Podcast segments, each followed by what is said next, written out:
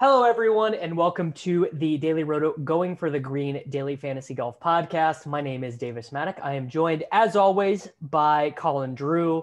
We are heading to the Olympics for, I feel like this is the first no cut event that we have done a podcast on in forever. Like, I don't remember the last time I, I touted, you know, four rounds of scoring for Keith Mitchell. So I feel like this is the first time in a while.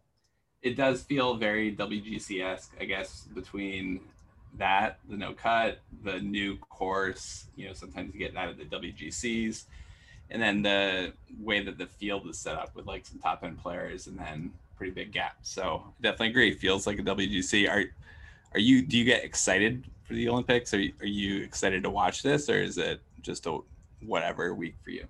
You know what? I actually do really like the Olympics. I mean, this it's like uh, I don't know. Some people get really into it and some people don't. But you know, I'm sitting there watching you know, the end of the women's triathlon last night, like really getting into it. The the skateboarding was really cool. It was cool to see that in the Olympics. Uh, you know, generally I I like the Winter Olympics more, but like it's all it's all pretty cool. Yeah.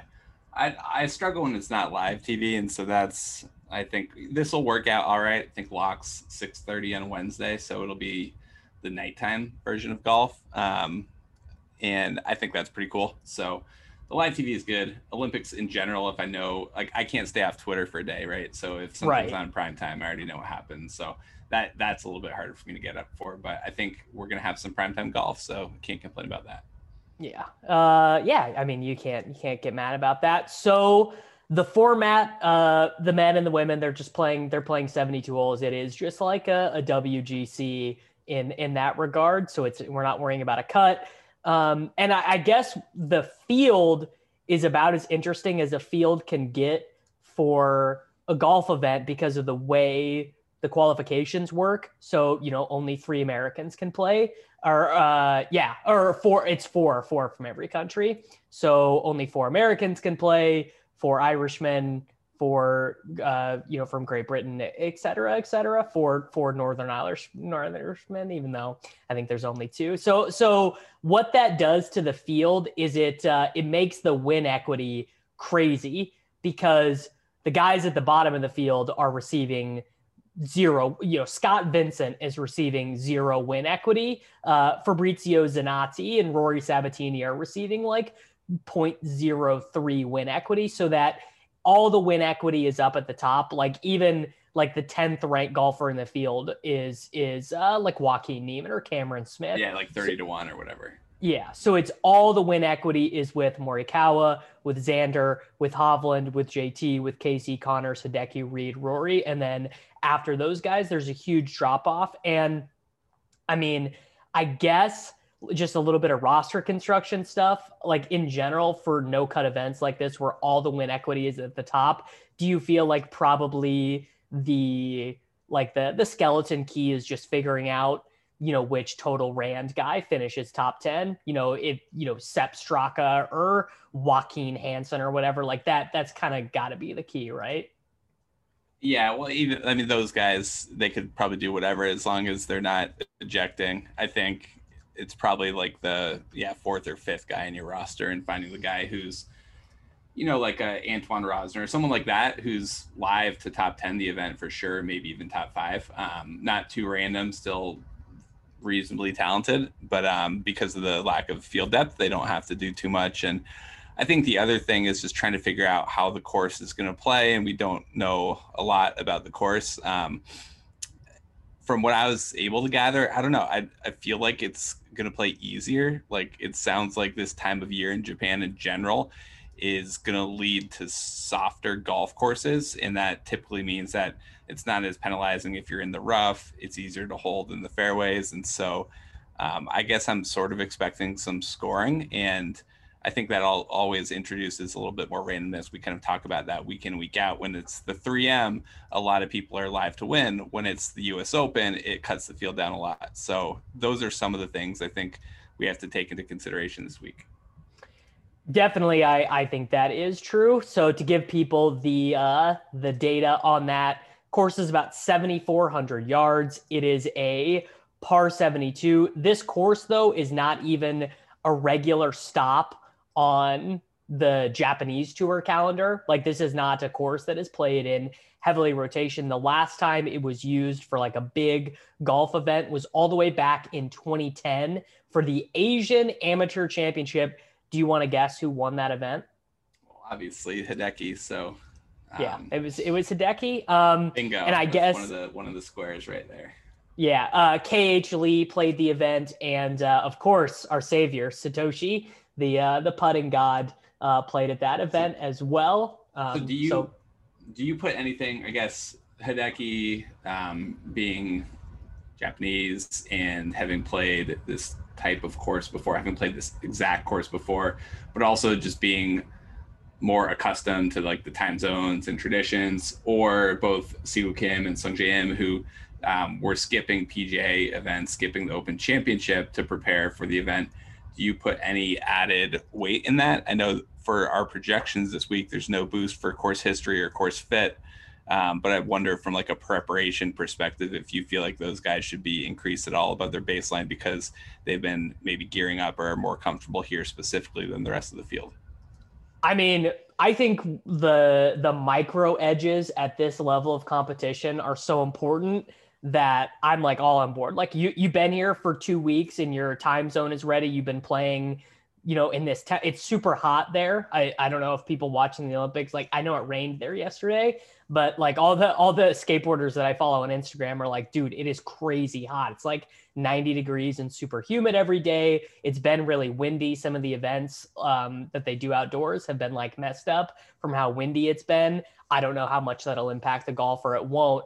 But like specifically for guys who have been here, who have been practicing, who like their sleep schedule, their eating schedule, and everything is adjusted here. For me, I feel like it would be silly to not weigh that. Uh, and, maybe it will end up not mattering because all sorts of things end up not mattering, but I feel like that should matter. Yeah, I I tend to agree a little bit, and like we're not talking about Siwoo going from like two percent to win to four percent, but two percent to two point two percent or two point four percent. I think small things like that I agree with. Well, and it- you know, we're not even um we're not even talking about like just like finish stuff too, but even like scoring, like even Yeah. like just having like better knowledge of the like I don't know, it's just it, it's hard to extrapolate these micro things into fantasy scoring, but I do feel like they apply. So What about The- Patrick Reed? Same same thing there. Like pretty. He was the last guy he in just the field. got here, right? Yeah, I mean, I am not. I he was playing the 3M last week, so I, I guess I, I guess I feel like there's like the converging narratives with Reed of like Captain America will do anything for the flag, and then also like this guy is on Minnesota time, so like how much does that matter?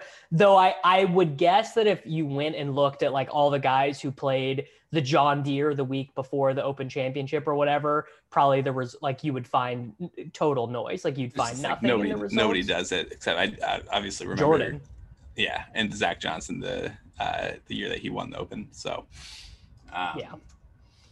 So I I don't know. I mean, my my thought would be the tiebreaker here is or or the the price thing is like Hideki is right next to Rory and Reed, and I feel like Reed probably gets a bunch of ownership because of like literally because of the Captain America thing. Like like that narrative I feel like is going to be built in to the ownership, and I. I, I do not have our I don't know if you've done ownership projections yet. My guess is that out of Morikawa, JT, Xander, Hideki, Rory, and Reed, Rory has far and away the lowest projected ownership. That that would be my guess. Yeah, I, I just took a first pass at it. We're still working through some issues with the data provider um, as far as getting the slate up because it's not a typical event and missing a lot of names for some of the players. But I do think you're right that Rory will be one of the lowest on people in the field. I think people might be off Reed because I, I think there is a, enough concern, at least like out in the Twitter sphere, about the travel schedule and, and whatnot. So, uh, but Rory at his price, he is price premium coming in with not the, the best form.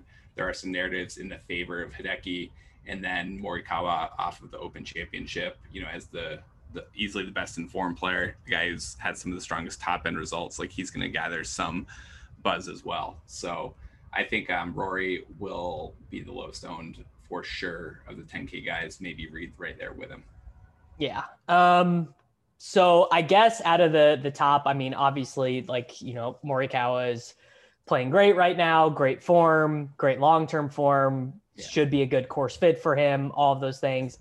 Yeah, I think it's it's pretty interesting. But so I think it's pretty clear Xander and Morikawa are the top two players in the field, and that's reflected in the betting markets, I believe, as well. But Morikawa has been a guy that's more prone to course splits than other people, so he definitely gets outsized boost at courses that reward accuracy and approach play, and then courses that benefit distance more than accuracy, or courses that don't suit him quite as well. He's obviously still very live in any any course in a weak field like this, but um, I think that's pretty interesting. If you think it'll favor driving distance a bit, I think you would play Xander. If you think it's more of an accuracy course, I think you would play Morikawa. Um, I'm inclined to play Xander of the two you want uh, you want a you want a little bit of narrative street to back that up. Yeah, let's hear it. Xander is half Taiwanese. His uh, his mother is a Taiwanese immigrant, so he's got the he's got like the regional pride and all of those things. Uh, you know, playing for him there. So if you want if you want a little bit of narrative street, there you go for that on Xander. Um, I mean, Hideki, could the narrative street be any bigger for Hideki?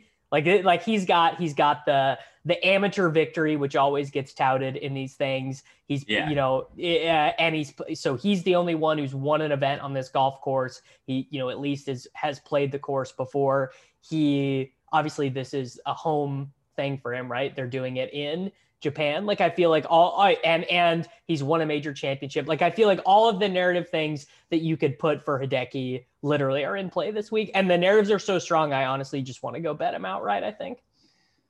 I, I, mean, I agree with you. There's definitely a lot, a lot in his favor. Um, I think this week for DFS, you can stuff in two top end players because I think you need to the way the field is structured. I, I feel like I feel like it's I would just if I was doing MME, I would I would even maybe make uh, like an at least two rule between uh, everyone in salary between Morikawa and Casey. I think uh, yeah, let me look. Is that you think that's too aggressive? I mean, that's very aggressive, but like aggressive. the to me the the drop between like the even even Casey Ancer Niemann Sung Jae then down to the Leishman Garrick Higgo Alex Noren tier. Yeah, like I feel it, like that's a big tier like drop. After like uh, after Conners, I feel like it's a, a big yeah, Christian Bezuidenhout is 8,700, which that's not how you say his name. And I know people are going to tilt that like yeah, because you got I mean you have like Fleetwood Leishman there,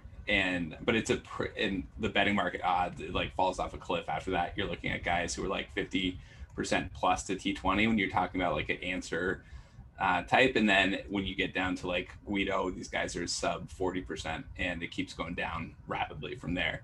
So um, I, I think I agree with that. You know, maybe maybe Conners is the cutoff point for that type of rule.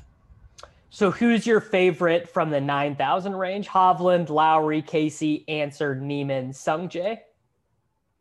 Um, I I think it's Casey. I, I don't feel great about it. Just, but like by the numbers, Casey's coming in with the best form in the field. Uh, if the course isn't insanely difficult, I, I mean, just I've adjusted for boosting driving distance a little bit, which I think would generally penalize him. And I still have him fifth in the field using the data golf stuff as a starting point. So I think it has to be Casey there. Yeah, I mean, can you imagine gutless Paul Casey winning a gold medal though? How, how funny would that be? so funny. I was um I was the the women's triathlon that I was watching last night second place finisher, Great Britain. And it was like, it was so funny. Like, I just, I love watching uh, the Great British people finishing second. Like, it's, I don't know, just really the, the gutlessness of the English will never be, will never be matched. Um, I mean, Sung Jae, Sung Jae, I do really like. He feels at 9,000, you know, for hashtag four rounds of scoring from Sung Jae. Uh, did you say he was one of the guys who, who has been over here for a while practicing? Yeah, I like. I mean, I like that narrative a lot. That that uh, that pleases. So me. yeah, I mean, for Sung Jae and Siwoo, it's the military exemption, right? Which is why they. I mean, skipping a major championship. Oh my god, is the potential the there, biggest? So. The, that's the biggest narrative in the world. Playing, trying to win, trying to win a medal so that you don't have to do military service. It's like the best narrative. Yeah. Pretty yeah, big. Uh, like I would say, you know, we we saw during the last Olympics that the winning score like was 16 under par. There was definitely it was like the cream of the crop as far as guys that were medaling. Like maybe not the cream of the crop, but like solid established PGA Tour players. But you're definitely going to get some names inside the top 10 that you don't necessarily expect. So um, I think you're you're trying to balance that a little bit as far as your overall builds because I don't know. Did you listen to Rory talking about it? He sounded like he just regretted being there. Like no, no hanging out in the Olympic Village, no fans. He's like, I can't back out now because I committed to it. But like, how can I possibly be excited about this? This is what he does all the time. Like, when is the last time Rory genuinely sounded excited he to play golf? happy about his like life in general, but he did not seem happy. No, that's the decision. thing. he seems happy about his life, and he seems so bummed out about golf. Like he, it's it seems like he's really gained some perspective after he had a child, which like you know I'm sure that happens to a lot of people. But it seems like he just hates playing golf. Like everything he says about playing golf is like this sucks. You know, I ch- tried to change my swing, it didn't work. Like sounded like he was miserable. like yeah excited to come over and like hang out with like elite world class athletes and make friends and get some new life experiences and he's getting not much of that because of the way the olympic village is set up and no fans so. Yeah best i can best i can tell a lot of the olympians are having a bummer of a time because you have to hang out in a pod with not just your country but your your country and your sport. You're in like your own little pod. So like all of the Colombian golfers are like in a pod together, and that's like your group. And so I I mean, is anyone else like is is Graham McDowell playing this? Rory's just got to hang out with Paul Casey. I don't even think I don't even think he's with Paul Casey. I think Rory literally might be by himself at the like there. I think there the way it works is he might just be by himself, which huge. I, him and Paul Casey being forced to hang out with Paul Casey is much funnier though. Like Tommy Fleetwood, Paul Casey, and Rory McIlroy, and that's that's just all they can do. what a what a gigantic bummer. Things. Yeah. Um, so anyway, the reason why we're spending so much time at the top is the next the eight thousand dollar guys are Cameron Smith, Corey Casey, Christian Bezuidenhout, Tommy Fleetwood, Mark Leishman, Guido Migliozzi, Garrick Higgo, Alex Noren, Thomas Pieters, Mackenzie Hughes. Like it's a huge drop off.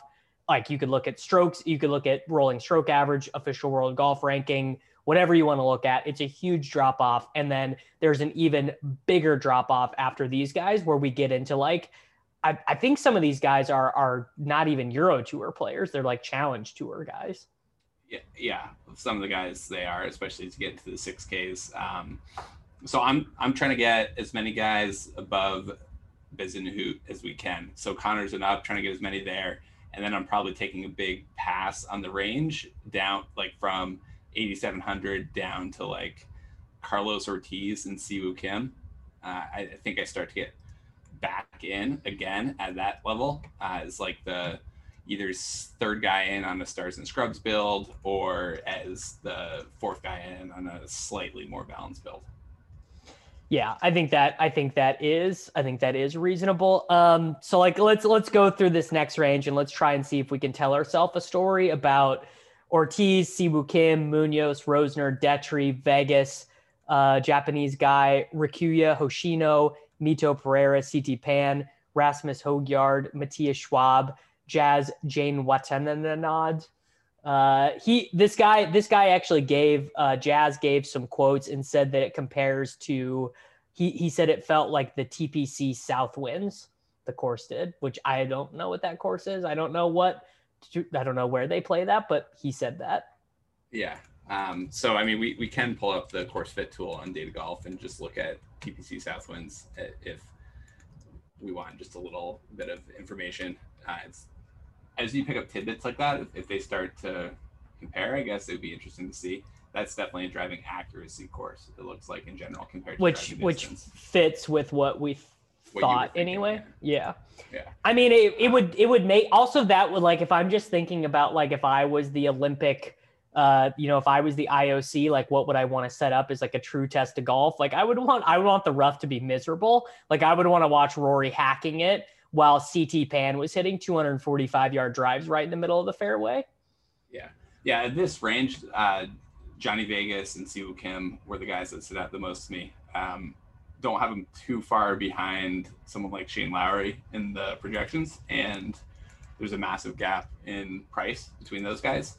Um, if you look at the betting markets, not that these are going to be like the most efficient betting markets in the world, but you could make an argument that Si and Vegas are like a thousand dollars underpriced. Underpriced um, for sure. Yeah, Vegas looks like the biggest jam, which um, you know, that's never gone poorly before, having Johnny Vegas as a jam. Yeah.